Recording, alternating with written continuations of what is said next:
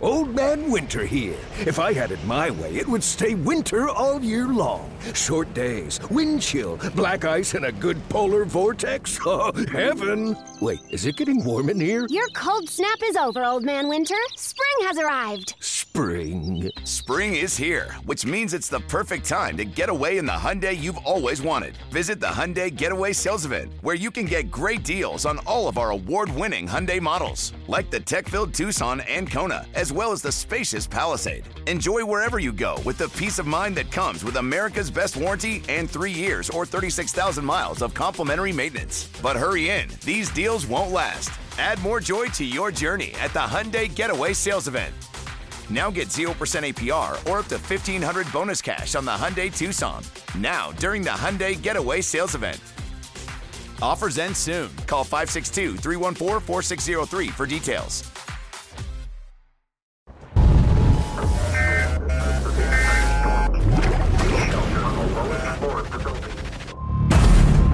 Benvenuti nell'area 52.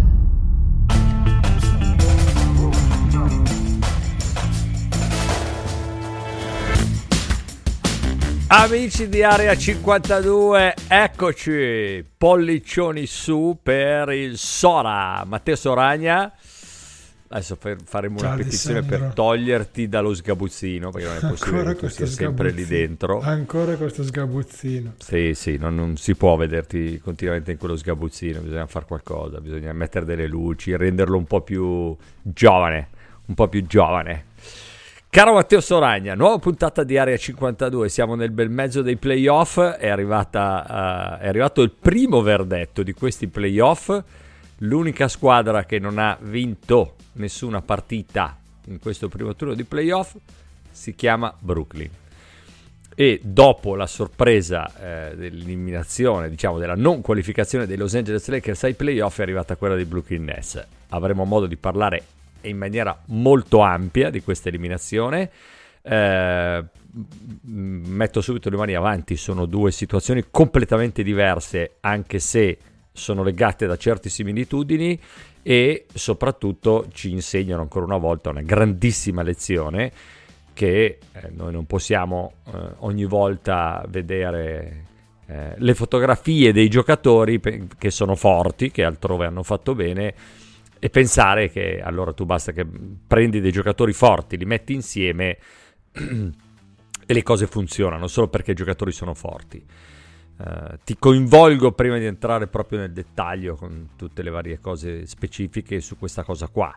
Cosa, qual è la prima lezione, eh, diciamo, che si può trarre da, da questa, da- dall'essere arrivati al 26 di aprile con due mesi quasi di stagione NBA, ancora di playoff da giocare, con i Lakers e i Brooklyn Nets eh, completamente fuori dai giochi.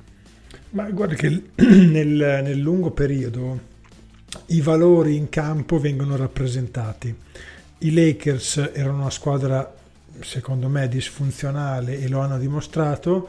Brooklyn ha avuto 100.000 problemi, non sono mai stati al completo e questo pesa. Poi oggi ci sono delle belle parole, eh, oggi rispetto alla, alla notte, sia di Kyrie Irving che di KD che di Nash, che hanno fatto un po' loro anche la fotografia della loro stagione e hanno ammesso chi uno per un motivo, chi uno per l'altro, che ci sono quelle problematiche lì, cioè che è stata una stagione ricca di intoppi, di cose che non hanno funzionato, di cose che avrebbero voluto fare ma non hanno potuto fare. E quando fai una stagione così, cioè a quel livello, gli altri non ti perdonano nulla e in questa serie così è successo. Credi che il fatto di fare mea culpa, eh, dire che, è indubbio, adesso poi entreremo anche magari un po' nella radiografia della stagione dei Brooklyn Nets, facciamo magari un passaggio rapido sulla serie, eh, ma il fatto di fare mea culpa pensi che possa salvare Steve Nash? Ne avevamo parlato nell'ultima puntata, la sensazione era che lui avrebbe rischiato il posto, probabilmente lo scopriremo non so se già nelle prossime ore o magari nei prossimi giorni, magari invece si prenderanno più tempo per decidere perché poi comunque io credo che Durant resterà sicuramente, eh, Kyrie Irving ha, ha, ha, rilasciato delle dichiarazioni dopo la partita sulle quali poi magari andiamo, anche se è una player option. Però ecco, l'idea è che se pensano di ripartire da lì, un minimo di, dire, di check con questi due giocatori li, li, faranno. Poi è ovvio che se Chuzai decide che Steve Nash non va bene perché gli ha rovinato la reputazione uscendo 4-0 in questa maniera e essendo eliminato soprattutto dal suo vecchio assistente, allora poi semplicemente Sean Marks deve, deve, andare a cercare un altro allenatore, gli dirà prendine un altro, tutti ma non lui, trovamene un altro, adesso questo non lo so, però eh, so che è difficile, una domanda difficile, di pancia secondo te o comunque la tua sensazione quante responsabilità può avere Steve Nash in, in, per come Beh, è finita la stagione? Allora, può averne sicuramente perché una cosa che è stata lampante è che in, queste, in questa serie, che è stata una serie sotto certi punti di vista bugiarda, perché un 4-0 così non è così netto. È vero che se perdi 4-0 c'è un motivo. Boston è stata più brava, è stata più concreta, soprattutto oggi ho fatto vedere a Basket Room una lavagna di come la difesa di, di Boston fosse, di, cioè proprio è comunicativa, sbagliano poco, no? ce la mettono fisicamente tutto, invece quella dei, dei Nets piena di errori, piena di errori tenute in piedi dal talento di quei due lì a corrente alterna perché li hanno costruite percentuali bassissime. Io l'unica cosa che, che, che questa serie mi ha comunicato rispetto a come giocava Brooklyn è che non avevano una sorta di piano B eh, per mettere a terra qualche, qualche modo di giocare diverso, ok? Cioè, quello era qualche pick and roll di Kyrie Irving, tanti isolamenti di Kyrie Irving, tanti isolamenti di KD e gli altri che vivono di quello che rimane. Con la difesa di Boston, così atleticamente per adesso superiori a, alle altre squadre, per adesso, e si sono viste poi le fatiche di KD e di Kyrie Irving che hanno tirato male, poi fanno punti perché hanno quel talento lì. Eh, se dovessi dire mi aspettavo qualcosa di diverso, sì. Detto questo, eh, tutti i giornali, tutti i siti hanno intitolato Kevin Durant dice che Nash eh, sarà il prossimo allenatore perché è giusto se lo merita. Se voi però guardate la conferenza stampa, non leggete le parole, ma guardate la conferenza stampa, alla domanda del giornalista, cioè secondo te Nash è giusto che rimanga, Kevin Durant inizia a rispondere dopo tre secondi, dove fa una pausa, dove fa una faccia per dire... E poi inizia a parlare. Sì, quello quello mm, secondo me fa parte anche della mm, considerazione che ha Durante dei media molto bassa, per cui potrebbe anche essere una pausa. Ma, ma voi potete fare una domanda così? Mm, guarda, secondo me no. Secondo, secondo me era no. una. Secondo me no, per, una, a cosa è dovuto quel silenzio? Cosa, è come cosa per dire, è come se fosse, io l'ho letta così e è tutto, tutto libero di sbagliarmi, io l'ho letta come, non lo so, eh, è stato in grande difficoltà, ne ha viste tutte, il covid, gli infortuni, bla bla bla. Cioè è più un, boh, non lo so. Adesso non chiedetelo rispondo. a me, non, non, devo decidere io, però eh, dice, se invece esatto. fosse de- convinto... Beh, avrebbe detto ragazzi ma state scherzando, certo che sì, cioè se io fossi stato nella sua, nella sua posizione mi avessero chiesto così e avessi avuto l'idea di, di, di, che, che, che, Nash sia il, l'allenatore per noi, dico certo ragazzi subito. Invece Aggiungo... lui ha tentennato aggiungo anche la dichiarazione di Kyrie Irving, che è quello, da, secondo me, meno da prendere, cioè, poverino, eh, che ha detto io, Kevin, Joe, inteso come sai, e Sean Marks, se, come dire, siamo qui per costruire il futuro e non ha per nominato Steve gestire la franchigia, ha detto. Gestire la franchigia. E non ha detto Steve, ha detto, quest- ha detto lui, io, Kevin, Joe e Sean. Quindi già anche lì il fatto che non abbia nominato Steve Nash, eh, non lo so. Eh, sì, però scusami, questo, il, questo sì. è, un, è, un, è, una cosa importante. A me quello che mi ha fatto svalvolare è che lui dica, cioè che lui assieme a un altro giocatore gestiranno la franchigia, come se fosse una cosa normalissima. Invece loro Vabbè. dovrebbero... Però no, lui, guarda, Mamo, posso dirti io, Mamo. pur essendo sbagliato dirlo, nel senso, beh, è genuino, cioè lo, non è che lo dice perché è Ma- ma arrogante. chi- ma chi lo dice che non perché sia genuino? di- dico, dico, lo dico, non si offendano i tifosi dei Nets, tantomeno Kyrie Irving.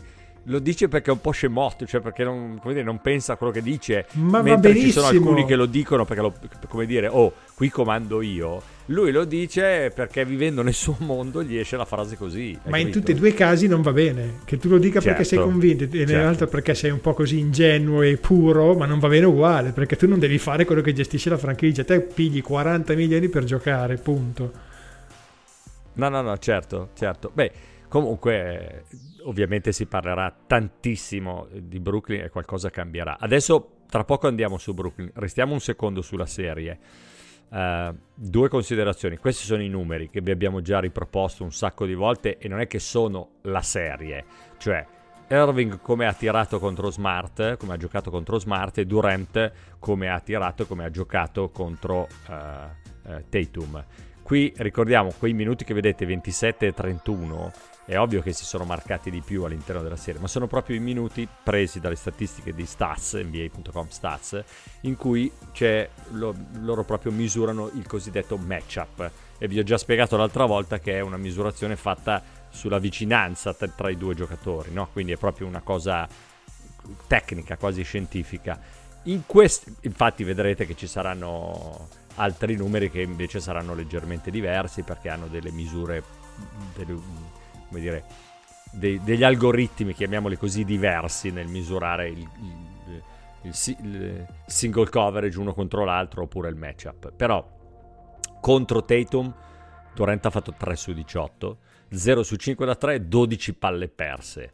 Irving non è andato tanto meglio contro Smart, ha fatto qualche punto in più, ma 5 su 17 ha 0 palle perse. Ecco, quello secondo me è l'unico dato positivo.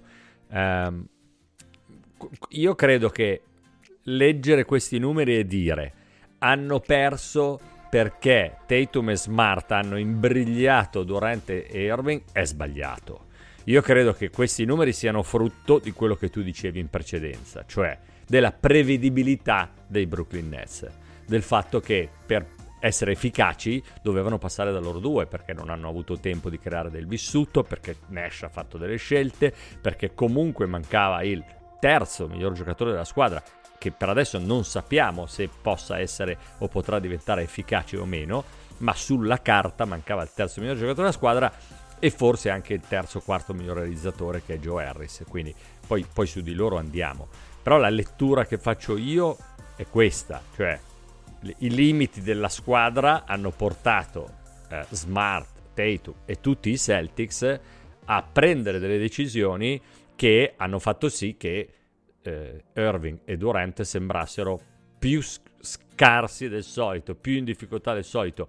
Devo dirti che la partita di Durant di stanotte mi sono accorto che qualcosa ha cambiato perché rispetto alle prime ha preso delle decisioni più rapide, ha- non ha eh, come dire, aspettato la difesa, cioè ah, prendeva, decideva, prendeva, faceva, prendeva e giocava, magari prendeva, non la metteva per terra, aspettava. Devo dire che lui ha fatto delle letture migliori, infatti è arrivata la partita migliore probabilmente nella serie per Kevin Durant. Però ecco, torno su quello, ti lascio aggiungere, questi numeri sono frutto sicuramente della grande capacità difensiva di questi due giocatori dei Celtics, ma della prevedibilità dei Nets che non sono mai stati minimamente quello che avevano immaginato e pensato di essere sulla carta e tra poco entriamo nel, nel discorso. E aggiungo anche il, la- il sistema di difesa di, di Boston, perché se avete guardato le partite, ogni volta che Durante e Kyrie Irving mettevano palla a terra, iniziavano uno contro uno, arrivava sempre poi un uomo a mettere un altro corpo.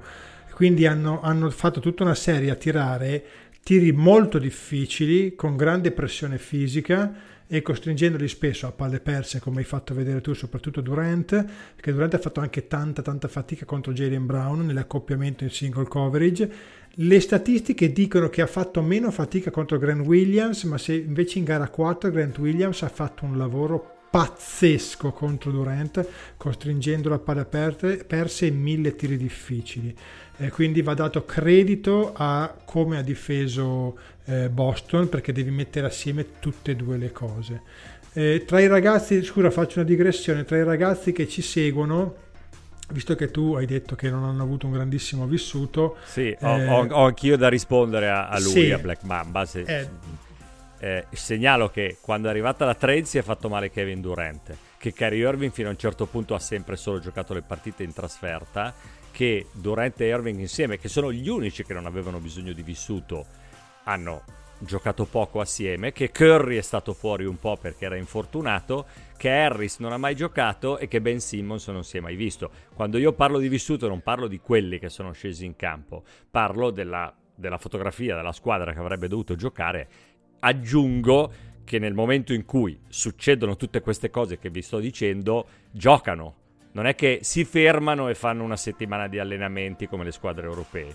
Giocano giocano con Durant che sta fermo, con Kyrie Irving che non può giocare fino a un certo punto in trasferta, eh, con Se- eh, Seth Curry che si fa male, e- e quindi io non lo so cosa intendete voi per vissuto, però una squadra che viene completamente smontata, rimontata, dove arrivano dei giocatori da, da quintetto da un'altra squadra che non possono allenarsi mai con, con gli stessi, per me il vissuto manca, che non vuol dire che è un alibi, che significa che quindi poverini non è, perché il casino se lo sono anche un po' creati loro, però onestamente dire che quello che è successo nell'ultimo mese a Brooklyn gli ha abbondantemente permesso di creare un vissuto, su questo perdonate, non mi trovate d'accordo, non so se tu vuoi aggiungere No, qualcosa. ti dico solo una cosa, qui parlo per, per esperienza da ex giocatore.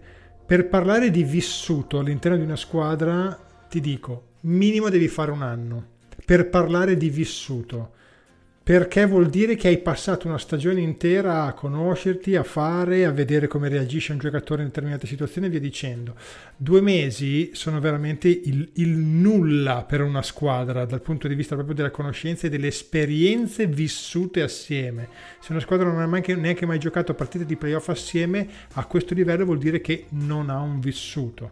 Semplicemente questo, Ecco. giusto per No, no, rispondere ma a Black infatti- Mamba, che adesso sta No, ma scrivendo ci che... tengo.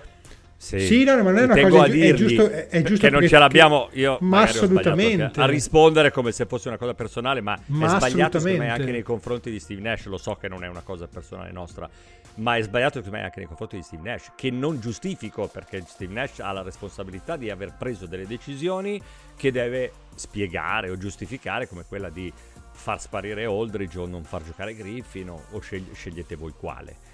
Eh, a proposito del vissuto di quello che dice Matteo, eh, spendiamo, perché poi avremo modo di parlarne nelle prossime puntate di Boston Celtics. eh, spendiamo una parola sui Celtics. Io l'ho scritto anche stamattina su Twitter dopo, dopo che ho, mm, eh, è finita la partita, dopo che ho visto la partita. Noi ovviamente giustamente oggi parliamo tutti dei Nets, del fallimento dei Nets, come avevamo parlato del fallimento dei Lakers, come saremo pronti a parlare del fallimento di chiunque, perché tanto ve lo dico già, vince una. E la prima considerazione è, i Lakers non hanno vinto, quindi fallimento. I Nets non hanno vinto, quindi fallimento. Magari Philadelphia non vince, quindi fallimento. Magari non vince neanche Milwaukee, quindi sarà fallimento. Ve ne aggiungo due. Se dovessero non vincere Phoenix e Golden State, fallimento. È normale che sette squadre, adesso non saranno tutte così, ognuna con le sue sfumature, siccome non vince è fallimento. Fallimento, sì, c'è qualcuna che si avvicina un po' di più alla parola fallimento, qualcun'altra un po' meno. Ci sono cose che non hanno funzionato, ci sono cose che potevano funzionare meglio. Tornando ai Celtics, io stamattina ho scritto e ho detto, parleranno e parleremo tutti, giustamente e anche meritatamente, di Brooklyn che ha fallito e che è giusto che sia criticata e analizzata. Però ragazzi, questi qui sono negli ultimi tre mesi, ma nettamente, ma nettamente la miglior squadra dell'NBA, ma proprio con la seconda che arriva terza. Uno. Due, quello che diceva Matteo sul vissuto. Oh, il nucleo è Smart, Tatum, Orford che è tornato, Jalen Brown. Cioè sono quattro che se vai Metti a vedere anche Thais. anche degli... Metti anche Thais. Mettiamo anche Ty se vuoi, anche se è uno specialista. Robert Williams, che negli ultimi anni più o meno è sempre stato lì. Pritchard, che comunque alla fine il suo negli ultimi anni è sempre stato lì. Cioè, capite che io ho paragonato, mh, parlavo prima con Matteo fuori onda, il click che loro hanno fatto, che non so quanto durerà perché sono veramente fatati, sono in magia, ma adesso secondo me sono seriamente, da, anche già da prima, da prendere in considerazione per arrivare fino in fondo ad est, assolutamente, se non addirittura per giocarsi il titolo, se giocano in maniera così efficace ai Pistons del 2004. Perché se tu prendi il roster dei Celtics, non è migliore di almeno 3-4 squadre dell'NBA. Ma come stanno giocando in questo momento, come quei Detroit Pistons del 2004, tu all'inizio dell'anno non avresti detto vincono il titolo. Hanno raso al suolo i Lakers 4-1, ve lo ricordo in finale, quei Lakers. Ma arrivò Rashid, si schiacciarono un pulsante e diventarono così, cioè che non ci potevi giocare contro, cioè vincevano contro tutti. L'hanno fatto eh, in una maniera diversa perché Rashid arrivò a febbraio e poi loro negli ultimi mesi fecero questo cambiamento, però ecco i Celtics da, da 25-25 di record che avevano, non lo so che cosa è successo, se si sono parlati se si sono presi a cazzotti, se hanno trovato un certo tipo di equilibrio, se si sono convinti a fare certe cose o se semplicemente ti ricordi che all'inizio noi dicevamo che avevano sfruttato un calendario favorevole, magari è anche stato il calendario favorevole, magari è stato uno scivolo per poi portarli ad arrivare fin qua. Però ecco, io, io ne parleremo nel prossimo futuro dei Celtics, però non è che i Nets hanno perso con la Longobarda, eh. hanno perso con la miglior squadra della NBA degli ultimi tre mesi. Poi 4-0 probabilmente è poco accettabile. Dicevamo oggi a Basket Room, il, lo scarto medio di questa serie è di 4 punti e mezzo, eh. cioè quindi 18 punti totali nelle 4 partite, quindi già fa capire il livello che è stata una serie 4 0 e una serie bellissima da guardare, sostengo a me ha impressionato difensivamente la capacità dei giocatori di Boston di tenere gli uno contro uno e di quanta fisicità hanno messo. Perché tra Smart impressionante, Jalen Brown, Tatum che ha difeso benissimo, Grant Williams solo loro quattro non si sono praticamente mai fatti battere in uno contro uno. E se in una lega che vive di uno contro uno hai quattro giocatori che hanno fatto così è un bel punto di partenza. Quindi io veramente affascinato dalla loro capacità anche a livello proprio di intimidazione fisica. Certo la prima poteva vincere la Brooklyn è stata vinta con un tiro allo scadere meritatamente di, di, di Tatum però poteva andare anche dall'altra parte. La gara 2 per tre quarti l'hanno no, dominata no, ma sempre condotta i Brooklyn Nets e poi si sono, si sono afflosciati nel finale. Eh, parliamo di Brooklyn, eh, prima di vedere cosa eventualmente potranno fare anche da un punto di vista salariale. Questo è il titolo di Matteo Soragna, spiegalo perché magari tutti non, non, non ci arrivano. Vabbè, è una semicitazione, Cuckoo's Nets, perché deriva da Cuckoo's Nest, Nest è il nido, il nido del cuculo, il cuculo sapete che non ha un nido, cioè va a rubare i nidi degli altri, nel senso che è stata una stagione strana, quasi che è scomparsa, ok? Perché ne hanno viste, ne hanno viste di tutte. E quindi gioco su Cuckoo's Nest e Cuckoo's Nets.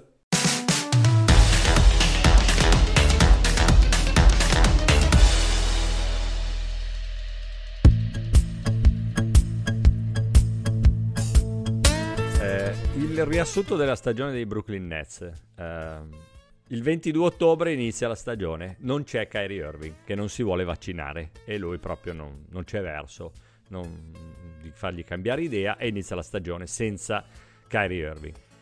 Aggiungo, non c'è in questo riassunto che ha, che ha curato Matteo, c'è anche un Arden che come dire, non era proprio motivatissimo, non, sembrava proprio and- darci, però poi parliamo anche di Philadelphia dopo, quindi abbiamo anche la parte di Arden Philadelphia che forse preoccupa anche un po' i tifosi dei Sixers. Il 14 novembre si fa male Joe Harris, l'unico esterno in grado di avere una dimensione difensiva, di dare una dimensione difensiva a questi Brooklyn Nets, ok? Il 6 gennaio, quindi un bel po' dopo che è iniziata la stagione, c'è l'esordio stagionale di Kyrie Irving, che però può giocare solo in trasferta. E se voi infatti andate a vedere il record, i Brooklyn Nets sono sostanzialmente una delle rarissime squadre dell'NBA, di quelle diciamo medio-alto livello, più medio vista la classifica, che ha un record negativo in casa, perché hanno fatto praticamente tutta la stagione senza Kyrie Irving in casa. Il 15 gennaio Durant si fa male al ginocchio e sta fuori un po' ed è il momento in cui appunto Kyrie Irving può giocare solo in trasferta e non gioca in casa, quindi giocano diverse partite senza i due giocatori, facendo anche dei, degli stretch con diverse sconfitte dove fanno anche a un certo punto una striscia di sconfitte consecutive abbastanza significativa. Il 10 febbraio arriva finalmente la trade, a questo punto i, i Nets mo- la mollano, la mollano su, su Arden che li sta prendendo in giro e fanno questa trade. Prendono Ben Simmons, semplicemente io credo che più diano via James Arden, prendono Ben Simmons che chiaramente è una scommessa, che eh, nel frattempo nel tentativo di rimettersi in moto e di ricominciare a giocare, non gioca da, dal giugno dell'anno precedente, si fa male alla schiena mentre cerca di, di, di rientrare. Eh, il 28 marzo, debutto casalingo di Kyrie Irving, vi ricordo che la regular season è finita eh, praticamente due settimane dopo, quindi Kyrie Irving fa due settimane di eh, partite casalinghe e il 25 aprile Simmons annuncia che non giocherà la gara 4 dopo che i rumors avevano detto ma forse qui e lì sono venuti fuori poi altri rumors ancora per cui i Nets addirittura sembravano essere scocciati con Ben Simmons perché non, sopportavano più quindi non si capisce quant- chi ha in realtà ha veramente preso questa decisione se l'ha presa Simmons se l'ha presa i Nets perché tanto dicono era 3-0 sapevano che non avrebbero più rimontato, era inutile metterlo in campo, non, non, lo sapremo, forse lo sapremo nelle prossime settimane. Allora, che poi loro abbiano giocato una serie di playoff contro i Celtics, con in campo Kevin Durant e Kyrie Irving, questo c'è, è un dato di fatto. Temo che al ter- se vi ricordate, se avete seguito le altre, le vecchie puntate di Area 52, Matteo, ti ricordi che io dissi io credo poco a quelle squadre che avute tutte le peripezie durante la stagione, tutte delle problematiche durante la stagione, e il riferimento era a Brooklyn e a Filadelfia soprattutto, siano in grado di schiacciare un pulsante e di risolvere la cosa così. L'unica a cui avevo dato un alibi era Golden State, perché comunque Golden State ha quel nucleo lì, anche se doveva inserire Jordan Poole e qualcuno era cambiato, Green, Thompson e Curry erano sempre quelli. Però io credo che questo resoconto che hai fatto tu no, non può essere, come dire, non, non, non eh, liquidarlo come, vabbè sì, ma tanto dovevamo vincere lo stesso. Non funziona così, non funziona così. Non ho mai visto una squadra con tutti questi problemi durante l'anno a scendere in campo a un certo punto nei playoff e risolvere in quella maniera lì. Anche perché con i problemi fisici, con eh, partite giocate e non giocate, ritmo partita non partita. Se vuoi ci aggiungiamo anche il Ramadan di Kyrie Irving che probabilmente ha fatto tutta la serie alimentandosi male, perché se deve stare detto Ramadan che finisce il primo maggio si è anche alimentato male, quindi dipendente ancora una volta da tutte le cose di Kyrie Irving. Io non voglio dire che hanno l'alibi, perché l'alibi non ce l'hai quando hai il secondo monte salari dell'NBA e comunque parti con Durant e Irving per vincere. Però è un fallimento che io aspetto di definirlo tale dopo che ho visto il gruppo Durant, Irving, Harris, uh, Seth Curry, Ben Simmons, se riusciranno a metterlo in campo, finire e giocare una stagione. Come l'anno scorso mi viene da ridere quelli che hanno scritto o hanno detto ah io l'avevo detto che non avrebbero vinto. E ragazzi, ma perché scusate, se Kyrie Irving e Durant e Arden, scusate, erano a posto l'anno scorso, con tutto quello che era successo, Brooklyn non avrebbe vinto il titolo, dai. Siamo sinceri, io credo che l'avrebbero vinto. Magari sarebbe stato là, isolato, come quello dei Lakers del 2020, ma l'avrebbero vinto. Però tutto quello che c'è scritto lì non, non, può non aver avuto un peso all'interno della stagione di Brooklyn Nets. Ma c'è anche nella sua, diciamo, mm, pazzia, tra virgolette, anche Kyrie Irving ha detto tutto quello che è successo ha destabilizzato. Lui ha detto la mia situazione sicuramente ha destabilizzato l'ambiente e non è una questione nemmeno di tanti infortuni perché abbiamo visto squadre che hanno avuto tanti giocatori fuori ma che comunque sono riusciti a stare ad alto livello e Miami in primis che è arrivata prima con tanti giocatori che hanno saltato più di 25 partite, eh, più che altro sono tutte le cose che sono successe perché l'incertezza appunto di Kyrie Irving gioca non gioca, gioca non gioca, è vaccinato non vaccinato, l'infortunio di Joe Harris, ok, ci può stare, ma come ci raccontava Simone Sandri, la gestione del suo infortunio ha reso nervosi anche lo staff e via dicendo. Poi, ok, durante che si fa male, quello può succedere ma Arden che rimane lì con la faccia storta, che vuole andare via, quello è un problema che si riflette e si ripercuote su tutti, perché tutti percepiscono quel tipo di atmosfera. Poi arriva finalmente Kyrie Irving, Simmons eh, si dice arriva e pronto per allenarsi. Eh, aspetta che sta ancora un po' male. Guarda che ci siamo, è quasi pronto, probabilmente nei play-in gioca e ancora poi non gioca e poi arriva fino alla fine anche quello Sembrano sciocchezze, ma sono cose che esulano dalla, un po' dalla pallacanestro, ma che hanno un'influenza sull'ambiente e quindi sulla pallacanestro che viene giocata. E, e soprattutto la, la Brooklyn la partita l'ha persa contro una squadra più forte, eh, sì, indubbiamente. indubbiamente. Adesso poi i, i playoff ci diranno chi sono veramente i Celtics, perché poi eh, ribadisco che il 4-0 non è accettabile, ma se poi Boston vince il titolo hanno perso contro la squadra più forte dell'NBA in que- tutte queste situazioni di difficoltà. Detto questo, io diamo la possibilità a Brooklyn di finire un ciclo. Anche i Lakers hanno avuto un sacco di problemi di infortuni, eh, ma probabilmente anche loro non sufficienti per giustificare l'uscita, proprio addirittura neanche la qualificazione ai playoff. Questo ci mancherebbe altro. Però, eh, eh onestamente, eh, diamogli la possibilità di... Io credo che cambieranno, io credo che Steve Nash rischi seriamente per, per come ragiona Jozai nelle sue cose, essendo un uomo di impresa, essendo un uomo...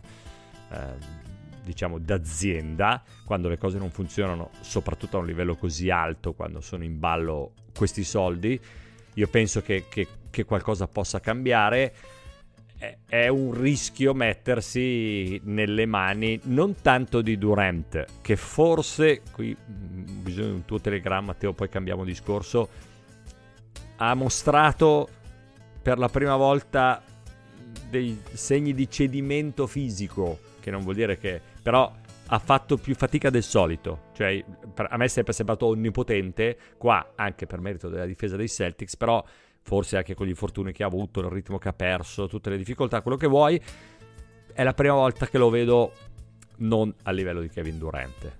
E, e però chiudo, sì, mettersi nelle mani, non tanto di Durant, di Kyrie Irving, oh, poi capisco che, che, quando gioca a pallacanestro in quel ruolo forse ce ne sono uno o due come lui, non di più, però poi ti metti nelle mani di Kyrie Irving.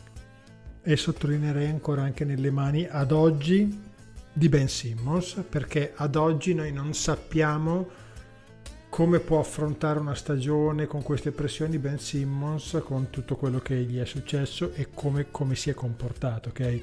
Perché anche quello da tenere in considerazione. Durant ha giocato 41 minuti di media nelle ultime 10 partite dei Nets in più gli mettete la difesa talmente fisica di Boston probabilmente ha fatto fatica anche a livello proprio atletico e fisico un paio di ultime ore. Uh, Jimmy Butler dovrebbe saltare la partita sì, stasera so. alla gara 5 per com- un'infiammazione al ginocchio. E, la e Zach Lavin è nel protocollo Covid, quindi la partita di domani invece, quella che giocheranno i Bucks contro i Bulls, eh, sa tanto di...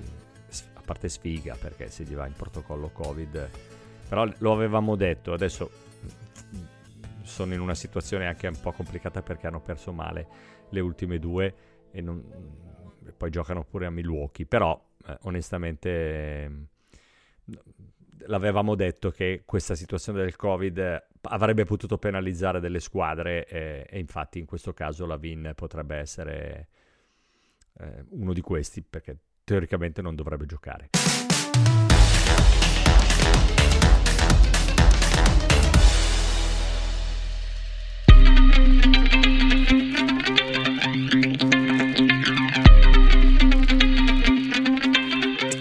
Possiamo fare un giro eh, su eh, la, la, serie tra Philadelphia e Toronto.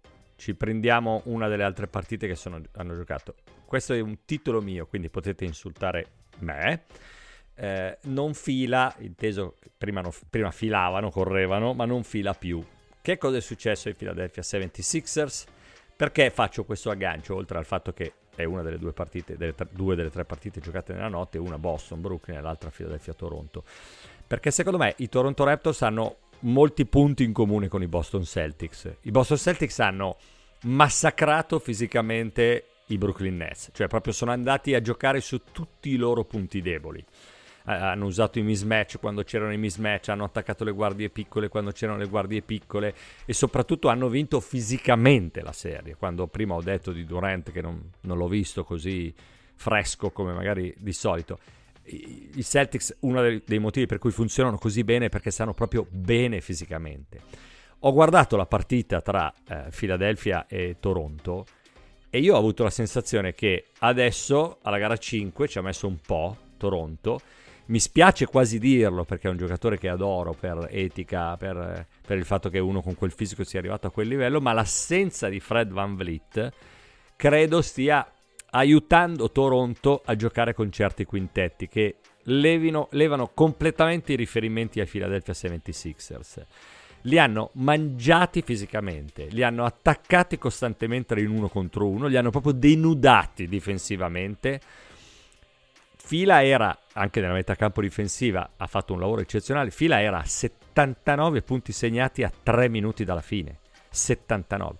Anunobi spessissimo messo in mismatch contro Maxi, che eh, dopo un inizio incredibile nelle prime tre partite si è ridimensionato.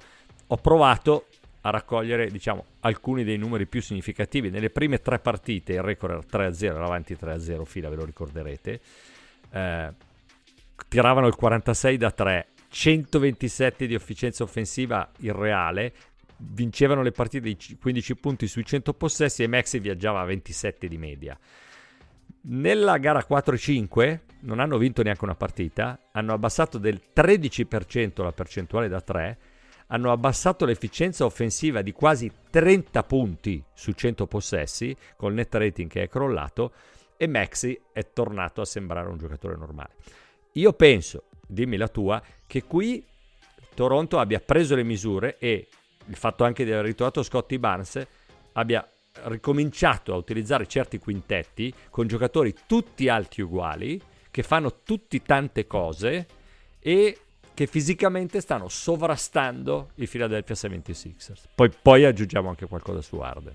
Eh sì, questo può essere. Io metterei dentro anche. Però intanto abbiamo uno dei ragazzi che ci segue che dice che di essere a Filadelfia lui e che l'atmosfera a Filadelfia non sia proprio felicissimo, dice che gli hanno dato un po' su no, pa- no, Gino, Gino, ho visto, t- però pazienza, io capisco che appena le cose si mettono male Philadelphia si attappirano, ma un attimo, se, sempre avanti 3 a 2, fila. Eh. Però abbi- abbiamo una, una, un ragazzo che ci segue da Philadelphia, quindi siamo internazionali. Grandissimo, volevo... international.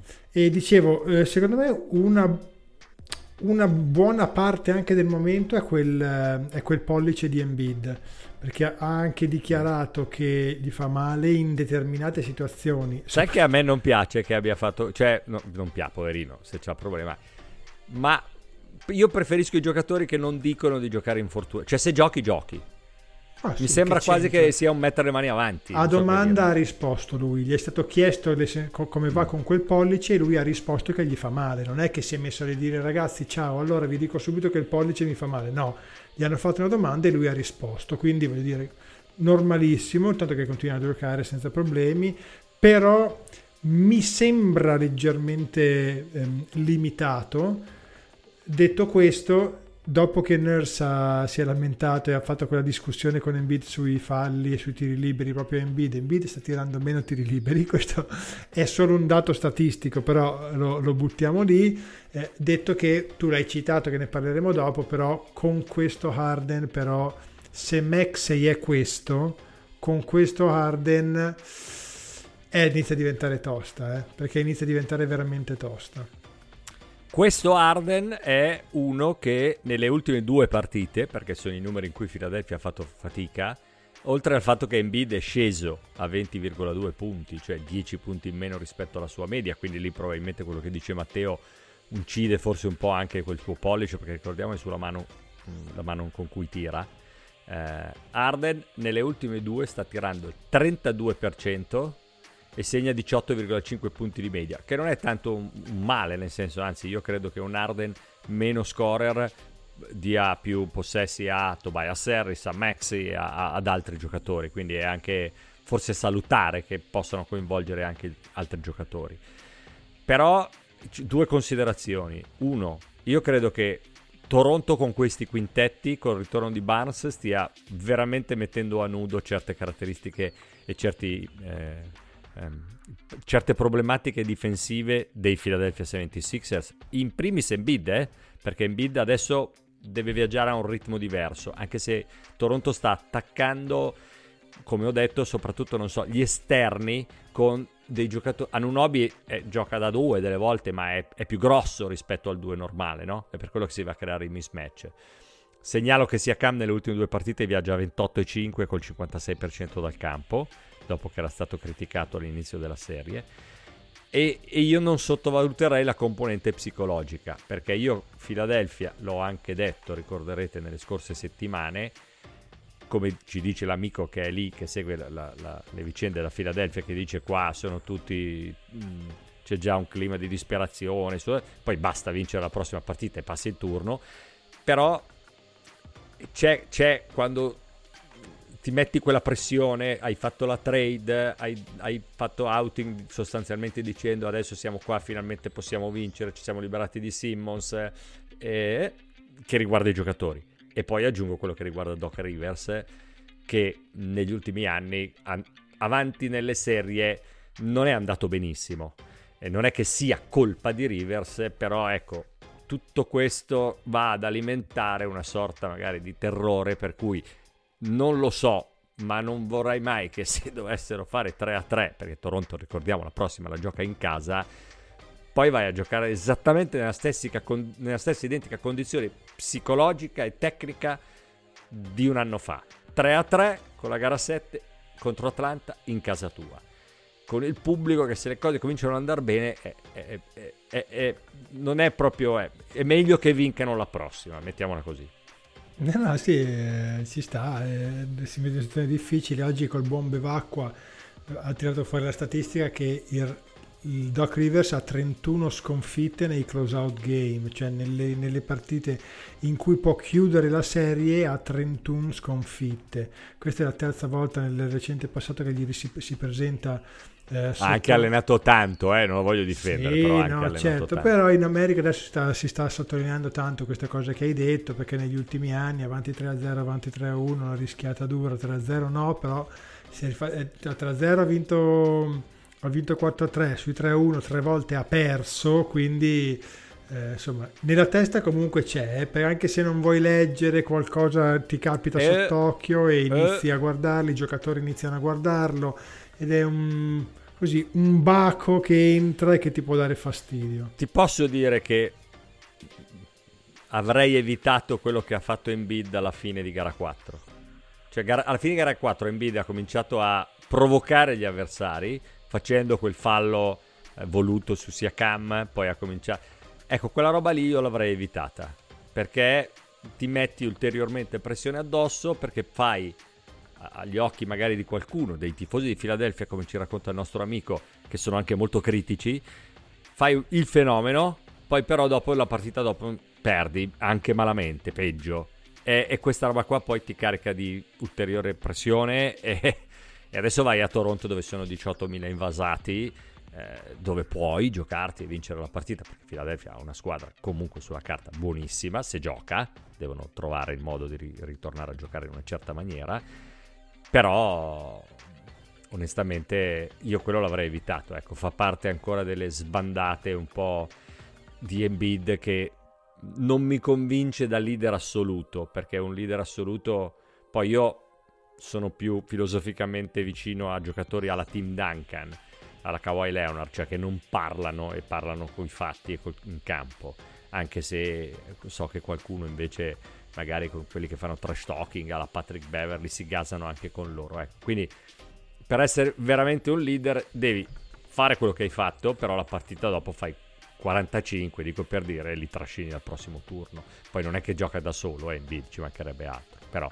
questa è la, la, mia considerazione, l'avrei evitato. La Io penso esattamente come te. Io per quanto sia un ammiratore di Embiid come giocatore dal punto di vista proprio tecnico e di quello che fa, eh, tanto quanto io non, non, sono un fan di Embiid per quanto parla, per come parla e, e, per come pensa di essere un leader e per me ad oggi, per quanto io veda e, e, e non veda in, nella giornata, nello spogliatoio e via dicendo, quindi ho, sono limitato dalla visione di quello che, che mi, mi, è, mi ha offerto, secondo me non è ancora ad oggi uno che si può permettere di fare così.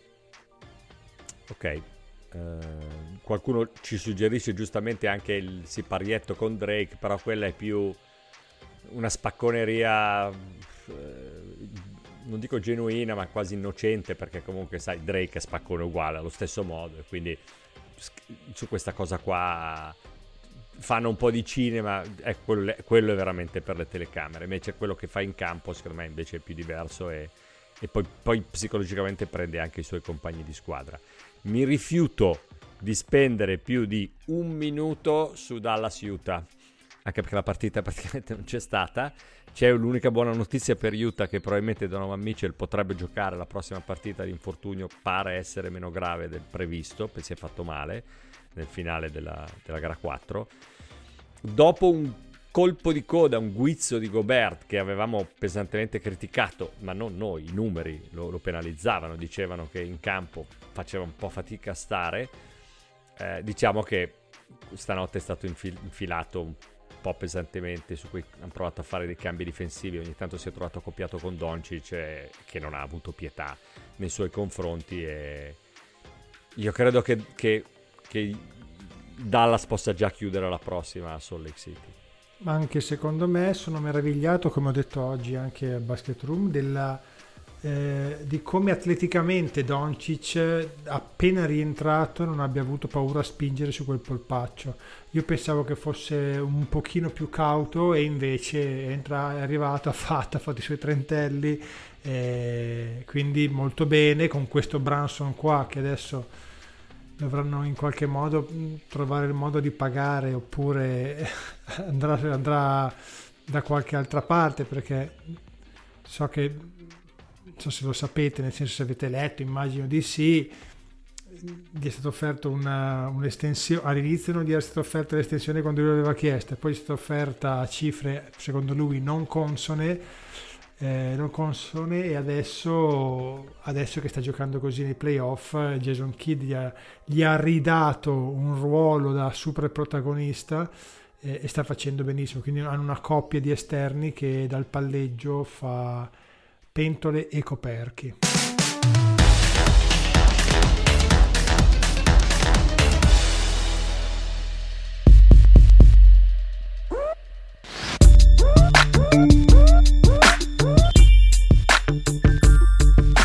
Io farei rapidamente un passaggio rapido sulle gare che giocano questa notte. Perché rapido? Perché molti, poi anche quando ascolteranno il podcast, avranno già i risultati acquisiti, quindi è inutile soffermarci troppo, magari le riprendiamo venerdì. Stiamo parlando di Miami Atlanta, Memphis Minnesota e Phoenix New Orleans. Però un passaggio facciamolo perché vale la pena. Eh, partendo direi da... Ehm, eh, quella Phoenix. che vuoi tu Alessandro. Io partirei da Phoenix perché eh, veramente mi sta... È ovvio che l'infortunio di, di Devin Booker pesa, devo fare un piccolo mea culpa perché io ritenevo che per il modo di giocare di Phoenix Suns, cosa che peraltro avevano dimostrato in gara 3 in parte, eh, l'assenza di Booker poteva essere meno grave rispetto all'assenza di Middleton a Milwaukee, che sono i due grandi infortunati del momento. E invece sta andando esattamente al contrario, eh, complice probabilmente anche la, la, resistenza delle squadre. Io credo che stia andando al contrario non tanto per quello che ho detto io, ma perché New Orleans io non so se New Orleans riuscirà a passare questo turno perché a questo punto l'assenza di Booker è, può anche essere preoccupante. Adesso è una miniserie alle tre partite. Quello che so è che New Orleans da questa serie, da questo finale di stagione, ha davanti la fotografia di una squadra che ha un futuro. perché quelli che mi stanno sorprendendo tanto non sono McCallum, che è una garanzia che poi è in grado anche di capire quando spingere all'interno della partita, nemmeno Brandon Ingram, guardate i numeri, viaggia a 30 punti di media sostanzialmente col 51% al tiro e il 50% da 3, cioè un giocatore di playoff vero, uno che fa delle cifre così, ma sono i vari eh, Herb Jones, che io fortunatamente sono salito sul carro presto, Murphy, lo stesso Alvarado che abbiamo celebrato l'altro giorno facendo vedere tutte le sneaky, le rubate che ha fatto nascondendosi e l'ha fatto a Chris Paul. Dopo che Chris Paul ci ha provato in gara 1 gli ha detto Ciccio camminare va a me ste cose non le fai. E gliel'ha fatto l'altro giorno in gara 4 sotto il naso. Tra l'altro Paul ha chiuso una partita drammatica da 35 minuti e 4 punti. Conoscendolo mi aspetto una reazione da parte sua in gara 5 alla Chris Paul. Poi giocheranno anche in casa. Però Phoenix ha concesso 128 punti su 100 possessi in gara 4 e la cosa che mi ha sorpreso è quanto questi ragazzi, la parte dei ragazzi giovani di New Orleans, siano stati pronti, perché poi ci sono i Valanciunas, i McCallum, gli Ingram, li ho già citati, i giocatori anche un po' più smaliziati, esperti, magari Devonte Graham lo metto in mezzo, però è la la sfrontatezza con cui giocano senza paura. Poi è ovvio che stanno approfittando, vedono l'avversario in difficoltà. Però bravi, bravi i Pelicans. Non so cosa succederà con Zion, però secondo me ci sono delle basi per, per costruire un futuro, quantomeno di una squadra divertente. Ma anche a me stanno piacendo come atteggiamento, probabilmente stanno giocando con quella la mentalità di dire oh noi siamo qua, non abbiamo niente da perdere, lasciamoci andare eh, e stanno approfittando anche del, oggettivamente del problema dell'infortunio di, di Devin Booker. Herb Jones eh, in gara 4 è stata, è stata veramente una spina nel fianco soprattutto di Chris Paul col quale anche mezzo litigato ci sono andate qualche colpo proibito lui senza paura di niente ma ha fatto 3 o 4 giocate proprio di predominanza fisica stupenda Ingram tanto di cappello Alvarado che io apprezzo tantissimo perché è sempre lì, pressa tutto campo, dà fastidio, è intenso, le parole anche di Booker eh, gli danno credito perché ha detto anche lui, no, è stato molto bravo, è un giocatore da, da tenere in considerazione perché mette sempre tutto dentro il campo, però Alvarado anche meno, perché in conferenza stampa che dice, quando gli hanno chiesto di quella rubata, gli ha detto no, sì, era una cosa che volevo fare, adesso anche Chris Paul è sulla mia lista. Ecco, anche ecco. meno. Arri- Secondo me Chris Paul arriva un po'... Mo- se c'era una cosa che non doveva fare, poi capisco perché Alvarado giocherà sempre con quell'energia. No, ma però. certo, però voglio dire, sei nella Lega da tre mesi da protagonista è già nella mia lista anche meno, non è che sono 15 anni che rubi palloni da samurai, cioè hai appena iniziato, sei divertente, eh, sei efficace che è la cosa più importante, metti una grandissima intensità, i tuoi compagni riescono a venirti dietro, tutto il pubblico ti viene dietro e tutto, però insomma già iniziare a fare lo sborone dopo che hai rubato una palla a Chris Paul, che è vero che gliel'hai rubata proprio nascondendoti nell'angolo, Ecco, non, si puoi fare anche meno lo sbarone, grazie, ti apprezziamo lo stesso. Vediamo, vediamo che Chris Paul ci sarà perché abbiamo sempre detto che Chris è comunque un uomo in missione e vuole assolutamente, poveretto, sfortunato perché ogni volta gliene capita una, se non altro questa volta non è capitata a lui, però Staremo a vedere, questa è sicuramente una serie molto molto interessante che andrà sicuramente alla gara 6 e quindi la, la, la seguiremo con, con, grandissima attenzione. Una delle altre partite eh, di eh, questa notte è quella tra Atlanta e Miami e qua c'è un, imputato proprio sul banco che è Trae Young perché onestamente ha, ha, sta mostrando delle difficoltà notevoli questi sono i numeri sul pick and roll che lui sta facendo nella serie paragonati a, a, a quelli della regular season. Lui giocava 14 possessi in pick and roll in regular season, è sceso a 10 e 7, quindi gliel'hanno un po' tolto. Eh, questo è frutto anche delle scelte difensive dei Miami Heat che stanno cambiando tantissimo, cambiano su tutti i blocchi, eh, hanno giocatori che sono in grado di cambiare e cambiando anche mettere pressione eh, segnava 13,6 punti a partita da pick and roll, ne segna meno della metà, è sceso a 6,7. aveva un'efficienza di 0.97, quasi un punto per possesso da pick and roll, è sceso a 0.63 e da, da pick and roll la percentuale al tiro del 23,5%. Quanto c'è secondo te demerito suo o incapacità sua di creare cose diverse, ma anche di Macmillan e degli Atlanta Hawks e quanto merito dei Miami Heat dentro questi numeri suoi? Eh, faccio solo una piccola digressione, è talmente neutralizzato il pick and roll che hai messo 3Z, cioè proprio neutralizzato proprio per, per marcare. Ma l'abbiamo fatto apposta per, per, dire che era esatto. proprio neutra- neutralizzatissimo. Sì, esatto, con 3Z. Allora, eh, Philadelphia nasce, eh, scusatemi, Atlanta nasce e muore dal pick and roll di eh, Trey Young. Quello è il suo modo di giocare un altro che può gestire il pallone eh, da ball handler è Bogdanovic presumibilmente, ma con un'efficacia diversa rispetto a quella di Trajank in un modo di giocare anche diverso. Questo modo di, cioè la, la, difesa di Miami, quindi cambio su tutto, con i lunghi che sono in grado invece di tenere l'uno contro uno di Trae Young e che quindi disinnescano anche tutti quei vantaggi che il pick and roll crea, cioè Collins e su tutti che hanno meno possibilità di ricevere quegli scarichi e essere efficaci.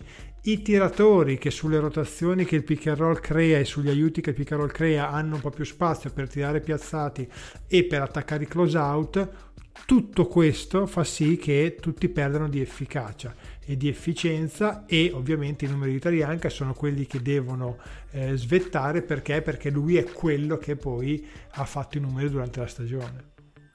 Ricordiamo che Butler non giocherà questa notte, non so se giocherà nemmeno Lauri perché aveva saltato l'ultima partita perché ha il famoso problema hamstring e quando hai quel problema lì non vuoi mai forzare. Eh, io credo che Miami abbia un roster in grado di vincere anche senza Butler e Lauri contro Atlanta, eh, nonostante Butler sia quello da, come vedete, 30,5 punti di media nella serie e 44% da 3 con tentativi.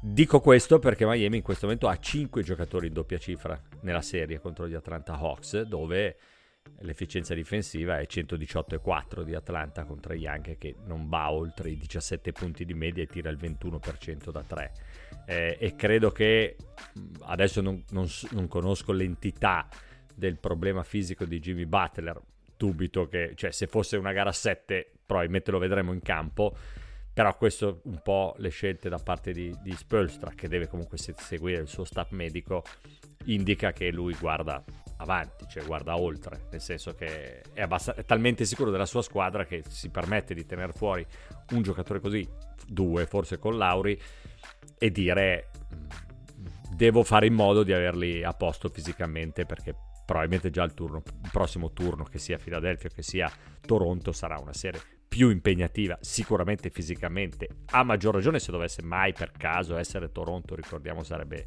un'impresa pazzesca perché mai nessuno è riuscito a rimontare da 0 a 3 dal meglio delle sette partite. Quindi staremo a vedere eh, anche questa partita, la gara 5. Questa la trovate su Sky Sport questa notte e quindi avremo modo di vedere che cosa succederà.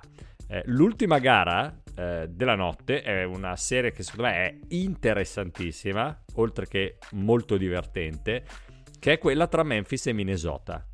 Eh, ed è una serie veramente molto rapsodica, anche se l'ultima partita Memphis avrebbe anche potuto vincerla, eh, nel senso che ci è andata un po' vicino, ci sono state delle partite eh, giocate un po' punto a punto, quindi la situazione di parità secondo me rispecchia quello che abbiamo visto fino a questo momento.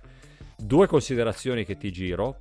Una, Morant. Eh, questi Grizzlies ci hanno sempre detto in questa stagione che sarebbero stati in grado di, che, che, erano in grado di gestire la squadra e di fare bene anche senza Morente, che in questo momento sta tirando il 40% nella serie e ha sostanzialmente abbassato di 10 punti di media la sua media della regular season, che ci sta perché nei playoff cambia l'intensità, ma per il discorso che facevo anche con Miami, Memphis in questo momento ha 6 uomini in doppia cifra all'interno della serie, quindi ha molte risorse, con Bane che ad esempio nell'ultima partita ha tirato divinamente da 3. La seconda considerazione, Edwards. Cioè Anthony Edwards al suo primo playoff, diciamo che la sicurezza in se stesso non gli manca. Tu ci avevi fatto notare all'inizio dell'anno quando ha detto se, se cresco divento Michael Jordan. Però questo al suo primo playoff ha 24,8 di media col 42% da 3. Cioè, oltre alle parole ci mette anche i fatti. Una serie molto affascinante, ricca di, di, grandi giocate, bella da vedere, divertente. Eh, io pensavo che Memphis non facesse tutta questa fatica, devo essere sincero nonostante abbia il giocatore più migliorato della stagione e qui... Però meriti a Minnesota, eh. cioè sì, fa sì, fatica per merito di Minnesota. Assolutamente, assolutamente. E dicevo il giocatore più migliorato e qui ti faccio i complimenti e ti stringo la mano perché tu avevi Vabbè, detto... Dai, non è che era così. Beh, Lui capito. però l'ha dato a Bane, eh? esatto. quando gliel'ha consegnato l'ha esatto. portato a Bane dicendo per me sei tu. Io sap- per me era per come è migliorato lui e come ha fatto migliorare la squadra non poteva non vincere onestamente, anche se si parlava addirittura di MVP, però sì, infatti poteva concorrere su due, però io, io il mio cavallo era, era, Bane e io comunque rimango col gesto che ha fatto già Morant che gliel'ha consegnato a casa, quindi per me rimane Bane. Detto no, questo... Eh, conta, conta, chi l'ha vinto. Tu hai vinto il difensore dell'anno, sì, io esatto. il MIP nei nostri pronostici, siamo esatto. uno a uno. E detto questo, bello, una bellissima reazione di Carl Anthony Towns dopo, dopo due gare agghiaccianti, veramente agghiaccianti eh, e quindi qui è veramente una serie col punto di domanda. Eh, però gara 5 io sto con Memphis. E sarà una bella bolgia. Eh, sì, sì. sì, sì. Eh, sarà una bella bolgia anche perché... Però eh, stai con Memphis, però attenzione perché è, è la squadra che in casa comunque sempre fatta di giovani, anche se ormai hanno sgabbiato e quindi hanno preso confidenza con i playoff anche da, da testa di serie numero 2 però eh, ecco se, se, per caso Minnesota dovesse star lì come ha fatto in passato potrebbe diventare potrebbe psicologicamente magari complicarsi un po' eh, però vediamo vediamo. Però in questo momento Minnesota bravi perché perché posso chiederti un commento su la saga dei due papà. No, guarda, infatti stavo guardando. Che so che tu quelle cose ti piacciono. Stavo guardando. Che il... ormai sono immancabili. Anzi, alla, all'ultima partita a Memphis, addirittura il bordocampista è andato lì col microfono e gli faceva parlare. Prima uno, poi l'altro che recitavano nel vero senso esatto, della parola. Diceva: esatto. No, ma noi adesso vinciamo. Eh, poi sì, sì, però noi. Eh, e poi si sono abbracciati. Vabbè. Infatti, eh, stavo guardando infatti Paolo 86 Cripple che scrive: Io sto, io col, sto papà, col papà di Jack Cat. Ecco giocate e io robe di questo tipo però non, parte... non è, diciamo non ti piacciono tantissimo. No li prenderei a testate ma detto questo è uno show e fanno, fanno parte di uno show che viene costruito anche no, a, a, regola d'arte della televisione che guarda noi siamo qui a parlarne quindi loro hanno già raggiunto il loro obiettivo. Io li prenderei a testate però voglio dire è un, no. è un mio problema non è un loro problema ecco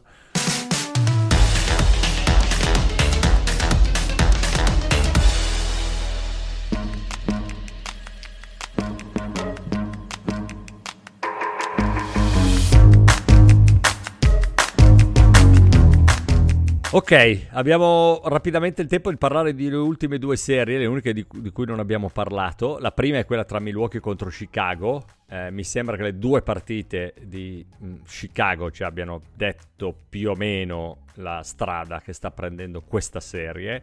Eh, non so quanto ci sia di merito della difesa dei Milwaukee Bucks, ce l'ha sicuramente che sta tenendo a 94,2 l'attacco di Chicago e quanto ci sia di demerito dell'attacco di Chicago io l'ho detto, ho fatto anche la telecronaca, eravamo insieme forse sì. eh, della partita quella e ho detto per carità, eh, tutto il rispetto, ma non mi sembra che proprio Chicago abbia provato a mettere in piedi delle cose così diverse, così strane per provare a mettere in difficoltà la difesa di Milwaukee. Cioè continuano a giocare sempre alla stessa maniera, sperando di fare canestro prima o poi, ma continuano a sbattere contro un muro, contro una squadra che li sta tenendo a 94,2 con efficienza difensiva nelle ultime due e dall'altra parte fa 16 canestri da 3 punti di media da 3 e, e, mentre i Bulls tirano il 25%. Qualche alibi Chicago ce l'ha, l'assenza di Lonzo Ball, però rispetto a quello che ci avevano fatto vedere il regular season, noi l'avevamo sempre detto che ci credevamo poco perché il record con le big era un record pessimo,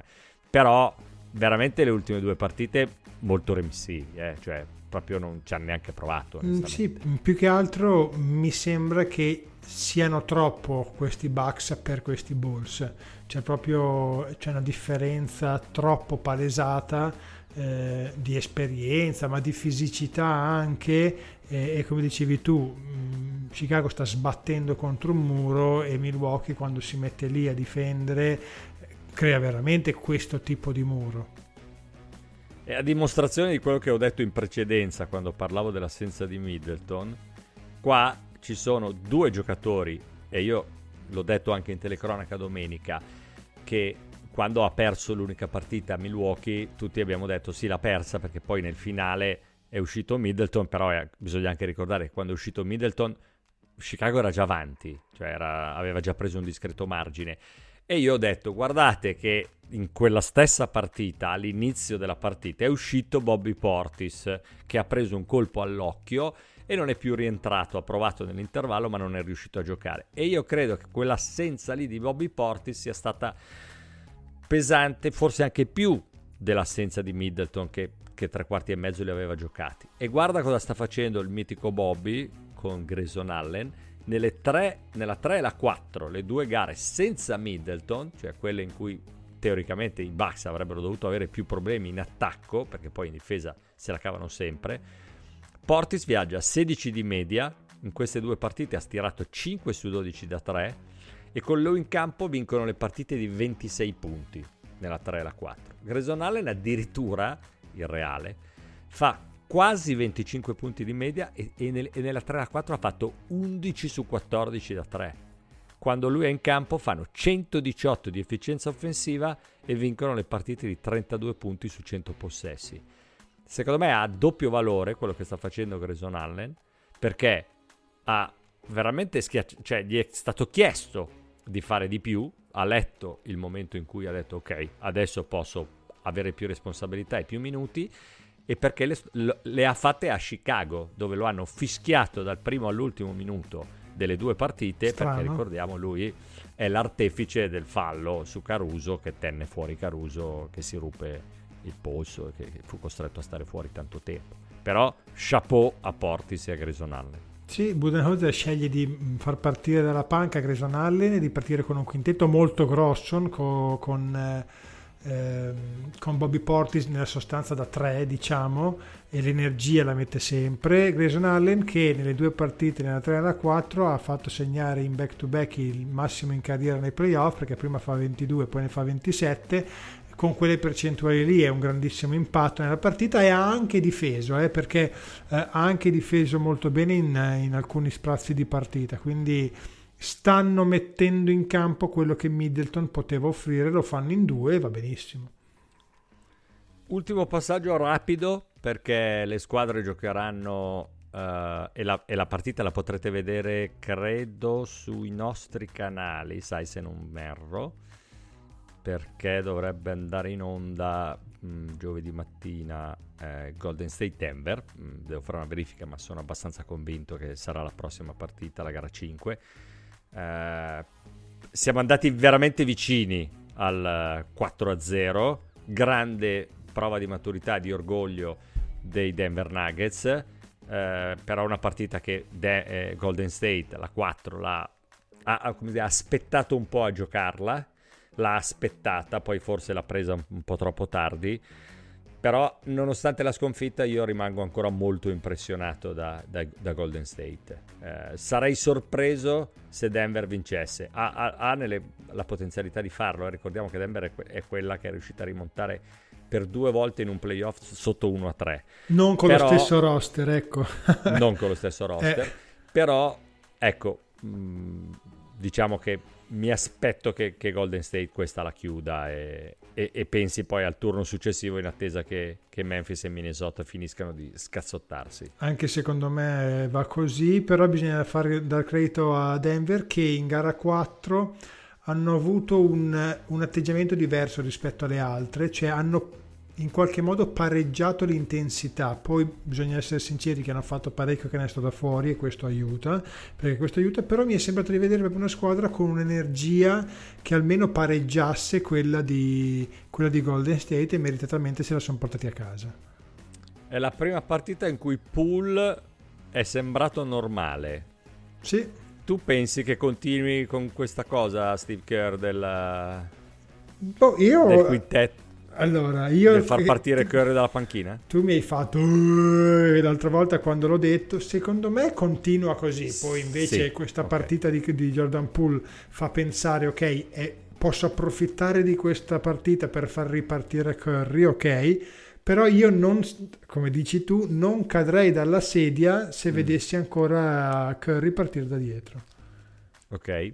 Io invece cadrei dalla sedia se vedessi Bones Island meraviglioso che però pesa 77 kg bagnato ed è un 88 giocare la partita che ha giocato a Denver, l'ultima, bravissimo perché quell'energia la mette sempre ed è uno dei motivi per cui il nostro amato Facundo il campo ormai non lo vede più perché gioca bene e peraltro ha giocato bene anche Monte Morris segnando dei canestri decisivi, uno in particolare nel finale di partita. Doncic è stato mostruoso e si è parlato tantissimo di quella sua consiglio, abbiamo anche fatto vedere a Basket Room, seguite quando riuscite le puntate perché andiamo a recuperare proprio anche delle cose particolari. Quando Denver prese canestro in regular season su situazione di lob dalla stessa identica rimessa, anche se poi alla fine fu una partita che riuscì a vincere nel finale, e, e Malone toglie Jokic nell'ultimo possesso perché nei possessi precedenti Curry lo aveva infilato da tutte le parti e lui dice ai suoi occhio al lob perché si ricordava di quella rimessa e infatti Rivers sul cambio difensivo prende Wiggins e proprio difende il lob. Poi la rimessa l'ha fatta male perché probabilmente al di là del fatto che la rimessa prevedeva il lob se uno è marcato la palla non gliela devi dare. Però ecco diciamo il consiglio di Jokic probabilmente tutti erano un po' preparati perché Ballon li aveva preparati perché l'avevano già fatta diverse volte in stagione i Golden State Warriors quell'ultima rimessa. Però questo è secondo me sintomo di una grande maturità e nel non dire ah Jokic l'hai tenuto in panchina e invece di tenerlo lui dovrebbe essere il fenomeno in campo. No ha accettato di uscire e ha accettato di non giocare il possesso difensivo e poi il possesso offensivo è quello della tripla nell'angolo non Luca Will Barton eh che anche lui credo non fosse in campo da un po' e, e ha risposto immediatamente presente. Bravi Denver, sfortunati, quando torneranno Porter Jr. e Murray secondo me possono essere interessanti, molto interessanti, ma lo erano già. Sì, sono interessanti e divertenti, non so se proprio contender, non lo so ancora, però interessanti e divertenti sì. Ok Matteo, per stasera abbiamo dato, ti ho tenuto anche più del previsto, se no poi dopo tu ti arrabbi con me, ma sapete che quando abbiamo l'appuntamento bisettimanale siamo ridotti anche perché giocano tanto e continuiamo a parlare ogni volta delle serie, quindi non è che c'è sempre da ripetere certe cose, ma andiamo su, su ciò che è di, di maggiore attualità, come ad esempio in questa puntata l'eliminazione dei Brooklyn Nets dai playoff. Quando ci vedremo venerdì è possibile che... Eh, potremmo avere altre squadre eliminate, vedremo come saranno le serie. Venerdì ci vedremo per la diretta Twitch, come al solito, alle ore 19.30 e eh, invece, come sempre, andate a cercarci su tutte le piattaforme Spotify, Apple e chi più ne ha più ne metta per trovare il nostro podcast e se siete in palestra, in metropolitana, in treno, in macchina potete ascoltare tutte le fesserie che io e Sora abbiamo da dirvi su questi playoff NBA. Teo, è stato un piacere, come sempre. Tutto mio. Tutto tuo. Grazie a tutti è stato ragazzi, un piacere, ragazzi, che ci ragazzi come sempre, anche di passare questi 75 minuti in vostra compagnia. State lì, tra due giorni torniamo e soprattutto state incollati sui playoff. NBA, spettacolo più bello del mondo del basket. Alla prossima. Ciao.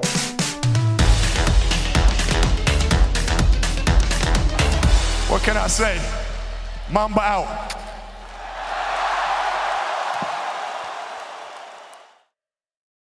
Old Man Winter here. If I had it my way, it would stay winter all year long. Short days, wind chill, black ice, and a good polar vortex. Oh, heaven! Wait, is it getting warm in here? Your cold snap is over, Old Man Winter. Spring has arrived. Spring. Spring is here, which means it's the perfect time to get away in the Hyundai you've always wanted. Visit the Hyundai Getaway Sales Event, where you can get great deals on all of our award-winning Hyundai models, like the tech-filled Tucson and Kona, as well as the spacious Palisade. Enjoy wherever you go with the peace of mind that comes with America's best warranty and three years or 36,000 miles of complimentary maintenance. But hurry in, these deals won't last.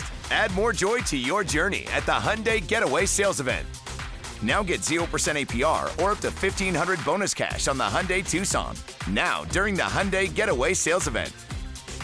Offers end soon. Call 562 314 4603 for details. Amplify your career through training and development solutions specifically designed for federal government professionals.